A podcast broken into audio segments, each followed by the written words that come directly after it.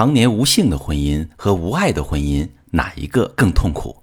你好，这里是中国女性情感指南，我是许川，用心理学带你找到幸福的方向。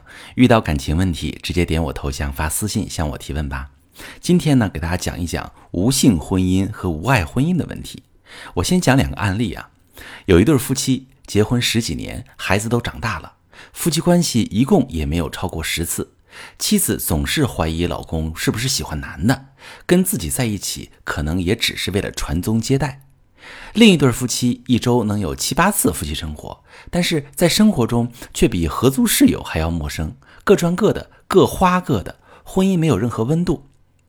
为什么无性和无爱的婚姻都会让人痛苦？本质上其实和我们对婚姻的期望有关。我们进入婚姻时，都会对婚姻有一个期待。期待自己能在关系里被全然接纳，建立深度的情感连接，希望两个人的节奏相近，能够互相理解，生活和谐。而当这个期待被打破时，我们会产生被背叛的感受，感到他变了，婚姻也变了。比如一方总是想要太多，而另一方总是有各种借口拒绝，工作太忙，生活压力太大，没感觉，没心情。被拒绝的一方会有种被推开的失落感，也会开始怀疑自己在婚姻里的价值；而拒绝的一方则是在回避婚姻中的亲密。很多人不太会把这件当回事儿，觉得就是七年之痒，老夫老妻，需求淡一点也可以。但渐渐你就会发现，感情一直好转不起来，甚至连最后的需求都不能满足了。这是因为性关系的不满，往往代表着亲密关系中的不满。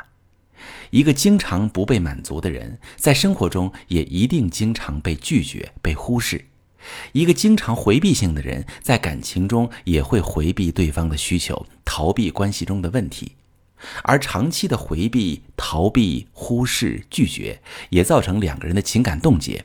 不知道是先没有爱，还是先没有性。到最后，感情冻结难以打破，所以解决无性无爱的问题，首先要回到亲密关系的问题中来。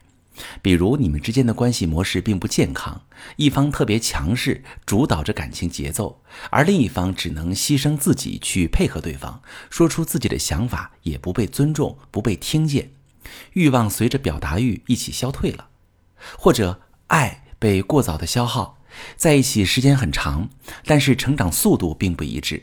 你们不再有共同话题，听不懂对方的生活，没办法为彼此提供情绪价值，所以不想和这个人进一步亲密。也有可能你们之间经历过好几次互动的失败，总是一个主动一个被动，主动多了那一方觉得自己走了九十九步也看不到你走一步，最终选择了放弃。无性。或者无爱的婚姻，最后的落脚点其实都是爱的流动。回顾这段婚姻，你可以去看一看你们之间是在哪里卡住，导致无法健康互动的。比如长期的冷暴力，可能源于失败过的沟通经历；回避婚姻问题，可能是因为你们没有深度谈话过，不了解对方真实的期望和焦虑。如果你正在经历类似的问题，不知道如何去做，或者感觉到你们的冲突隔阂越来越多，可以把你的情况详细跟我说说，在婚姻治疗的协助下进行一个婚姻的梳理复盘。在这个过程中，你可以尝试去释放你的欲望，感受对方的需求，重新为这段婚姻注入生命力。我是许川，如果你正在经历感情问题、婚姻危机，可以点我的头像。